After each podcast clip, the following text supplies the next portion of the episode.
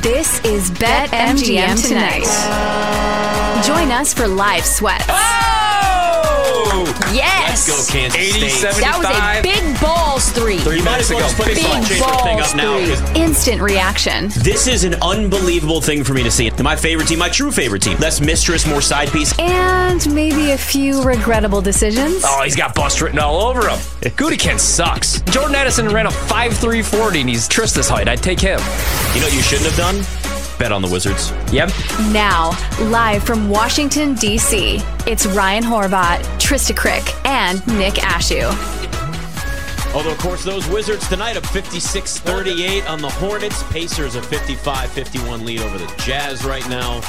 Miles Turner's got 18 points in there in the, the first half. Still 224 to go there. Big one, Sixers and Celtics. Uh, Sixers have a four point lead, 53 49. About two minutes to go in the first half. And uh, Clippers up 19 11 on the Nets. Knicks all over the Spurs, 24 10 there. The Victor Wembanyama debut, not a lot. Not a lot going on right now. There were just 10 points. Knicks all over the place with them. He doesn't have the 10, does he?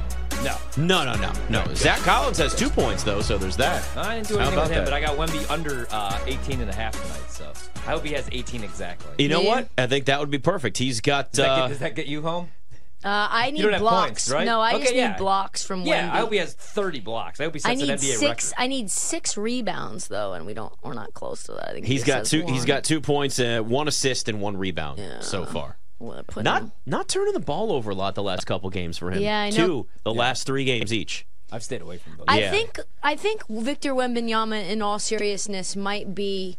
Uh, uploading AI to himself, like software updates every night when he goes into the ice bath, and he just gets like a new Safari iOS, and he just learns like everything that he didn't do right in tonight's game, he will have fixed by next game. Does feel that way. I like that about Yeah, him. I mean, yeah, me for too. a guy that doesn't make any sense when you look at him, you're just like, oh, well, okay. Mm-hmm. At that point, would anybody be surprised? You know, I look forward to the world where players can improve just by uploading information, like the Matrix, you know? Yep. I know Kung Fu. Just like that. Lay Keanu Reeves knew Kung Fu. like, I've got it. It's just that simple. Keanu Reeves knew Kung Fu, man. Keith Smith jumps on with us now. And, uh, you know, you know what? Let's start with your Celtics a little bit. I'm looking at a team right now, Keith, that, uh, God, they look like, if not the best team in the NBA, pretty damn close. But we got the Sixers up four on them. About two minutes to go here in the second quarter. When you watch the Sixers and you see what's going, not just tonight, but just just in general for the Sixers team, I don't want to say like, hey, are they better than what they could have been with James Harden? But it just felt like there was a distraction there, and in some ways, I don't know, maybe he held them back somewhat. Do you see a Sixers team? That is maybe, I don't know, has a higher ceiling now, just given the way they're playing without James Harden. I don't know that they have a higher ceiling, but but I, I do think sometimes you know it's it's addition by subtraction. Mm-hmm. There, there was clearly a major distraction going on with him and the way things were going and the way you know things were headed with, with this situation. Where getting that out of there, removing that distraction, allowing everybody to just basically take their role and slot in and do what they're going to do. That puts them in a great great place, you know, moving forward. Now you don't have anybody worrying about all right, well when he gets back, what's my role going to be? When he is not around, what you know, then what do I have to do? Now everybody can just play what they're going to play and just move forward with it. So I think there's a chance it's addition by subtraction for Philly. The, the ceiling that'll ultimately be determined, you know, when we get into the playoffs and we'll see do they have enough offense creation and the like. This this question is uh, random but near and dear to my heart because people are calling me a Twitter on uh, a hater on Twitter right now or X or TikTok, whatever you want to say. Uh, what is your thoughts on uh, Cam Thomas and how the Nets have basically allowed him to have superstar green light? Right now, he's attempting the most amount of shots in the NBA with the lowest assist ratio. As you can tell, Keith, uh, I'm not super high on building a team or uh, building an offense around him. Yeah, I think the problem for the Nets right now is they just don't have enough offense. It's a lot of Mikal Bridges, and then they need anybody else who can create their own look. Cam Johnson hasn't been there; he's been out. So you got to, uh, you know, figure things out and sort through it for as long as it's going to take to get him back on the floor. So that that's been you know a challenge for sure uh, for the Nets. So that's going to be a you know a whole thing for them. So for right now, I'm kind of okay with them letting Cam Thomas go, but I think yeah, you're going to struggle to you know find yourself in a spot where you know, if Cam Thomas is taking 30 shots a night, you're probably not going to be a very good team unless all of a sudden he develops into the most efficient scorer in the world because he's not always doing it with the most uh, efficient levels. Keith, it's only a uh, seven-game sample size, but are you a believer in what the Dallas Mavericks are doing here early at six and one?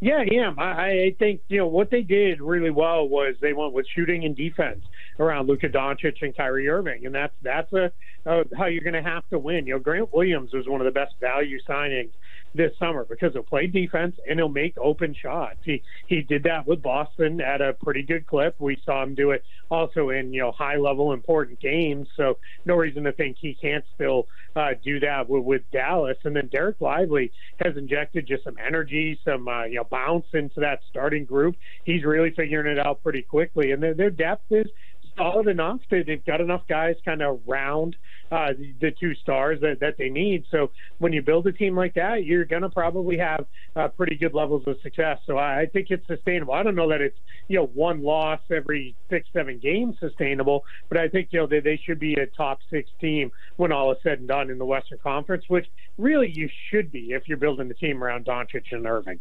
Keith, we're looking at the Bucks right now give up almost 117 points a game, which is actually slightly better than where they were earlier in the season when they were 28th in points allowed. Do you look at this and say, ah, it's a team, got some new players on there. Dame's not really a defensive guy. This is going to take some growing pains to figure out everybody's role on both ends of the court. Or do you maybe see a bigger issue in Milwaukee?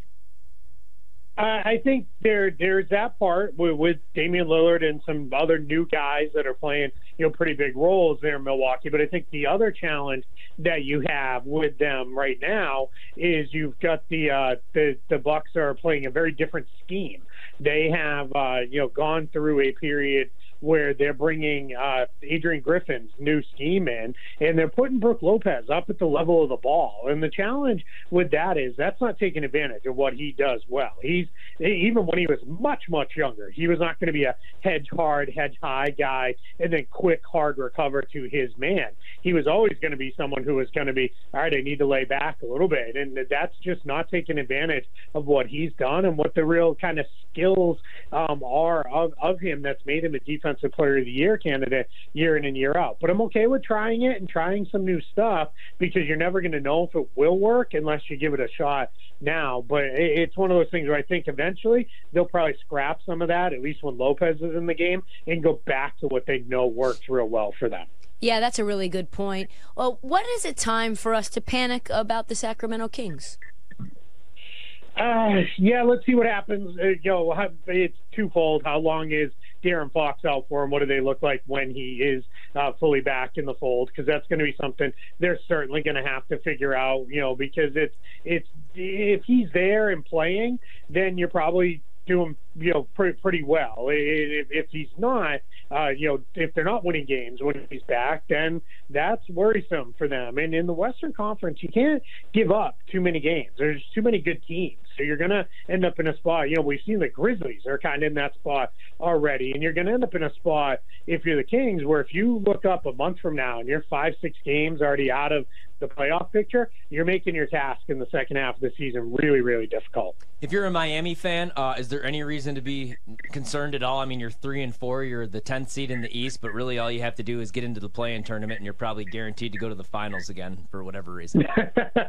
yeah, I mean, they did. There's some of that, right? But it, it also, I think, what you saw with Miami, much like with, the Lakers in the Western Conference, but definitely with Miami, was they ran out of gas by the time they got to the finals because they had to push so hard, you know, to get all the way there. You know, you, you don't want to make that path more difficult if you don't have to. But you're also seeing some limitations of a team that they didn't make the big trade. They didn't build out their roster because it felt like they they spent most of the summer anticipation of making the big trade. So that becomes you know a major thing for the uh, you know Miami Heat of you know all right you know are they going to have enough? You know we know their top line guys are pretty good, but are they going to have enough to really get you know all the way you know where they need to be? And you you can't just count on every year we're going to get in the playoffs. We're going to make a run from the you know play-in tournament deep into the playoffs because that's just not a sustainable thing. Keith, I'm looking at NBA Most Improved Player right now. Tyrese Maxey's the favorite at plus 225. Scottie Barnes is five to one, and then Cam Thomas, that we just mentioned, obviously seven to one. Cade's way back at 16 to one. It's it's kind of a weird award. Like you know, there's no real. It just kind of feels like you have different situations every year when a player wins. Sometimes a guy could just jump up and be an all star. Sometimes it's bigger roles. Sometimes it's new team. Whatever the case is, does this kind of just feel like as long as Tyrese Maxey keep keeps pace with just the season that he started to have already, this is his award to lose? Or could you see anybody like a Scottie Barnes, a Cam Thomas, maybe even a Cade Cunningham jumping up and maybe winning the award?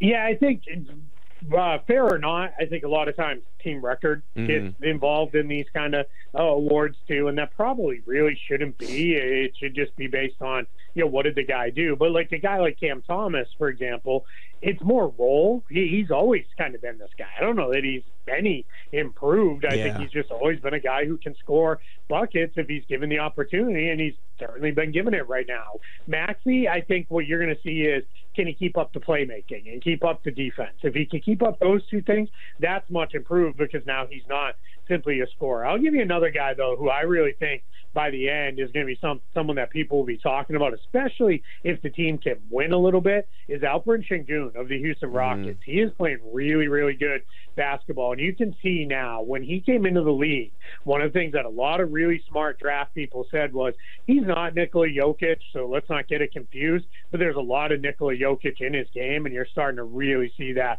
uh, with Sengun at this point. Yeah, Sengun's been really good. He, he has dominated Sabonis those last couple of games uh, as well. Yeah, I uh, I'm curious your thoughts about some of these rookies. Right, like Scoot Henderson's been injured, but I think maybe he started off a little bit slower than a lot of people expected. Brandon Miller's been kind of up and down. Keyonte George finally in the starting lineup. Like, who's been the most impressive rookie so far to you, outside of Wemby?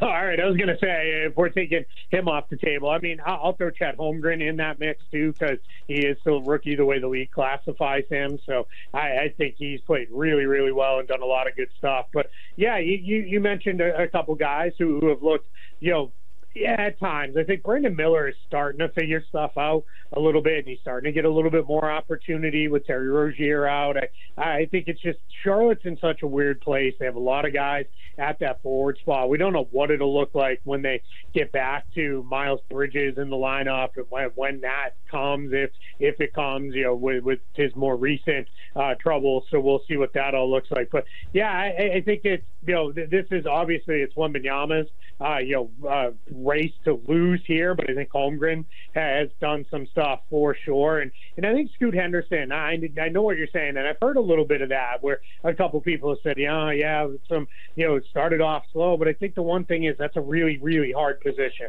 in the NBA to adjust to, especially when your coach is a former point guard. The the, the level ex- of expectation there is quite high, so I'm still very very high on Scoot Henderson. I think he's going to be a great player. It's just going to take him a little bit to get there. Yeah, could you kind of just give uh, a little bit more uh, detail in terms of how difficult it is to step in and be a point guard on a and have to lead a team as a rookie? Yeah, you're processing a lot right out of the gate. You're running the offense.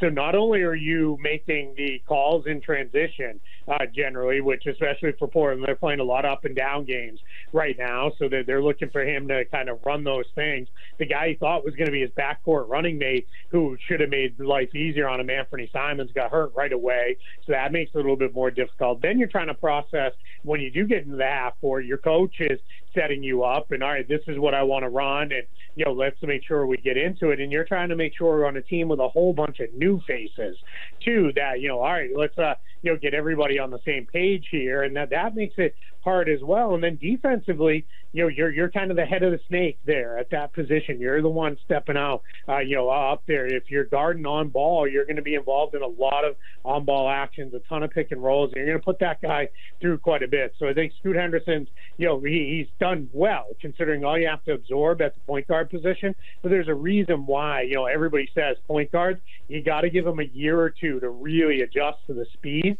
And this is even for a guy who played at a professional level for the last couple of years with the G League Ignite the NBA is just a whole different ball game. Keith, I have to ask a uh, selfish question here as a Bulls fan because I knew it was going to be bad, and I know they won their last game, but now they're three and five. Um, and they've scored 98.1 points per 100 possessions. They've been outscored by uh, 20.8 per 100. So it hasn't been good. It's been actually worse than I thought. Any chance that they're sellers at the deadline? I know they, you know, they bring back Vooch, uh, they bring back Coby White. Any chance that maybe they move somebody like LaVine? We got about uh, 30 to about 45 seconds. I would like to say yes. I think the challenge is it's just not what they do. Eh, You know, under uh, Jerry Reinsdorf ownership, they've never really bottomed the team out. It's happened a couple times, but it's happened naturally through. All right, just the wheels came off. We had way too many injuries, and now here we are, uh, the Derrick Rose year, for example. So that's the challenge. Is you know, unless they are willing to lean into saying, all right, the best thing is let's trade a bunch of guys, really bottom this thing out, and be bad. I just don't know that they're going to go in that direction, and that's unfortunate because as the roster is built right now, they're never going to be better than a team that's battling around the playing line, and that's just, you know, for my Yeah. money, that's not good enough. I I don't want to be there Yeah. every year. Thanks, Keith. Always good to talk to you, buddy.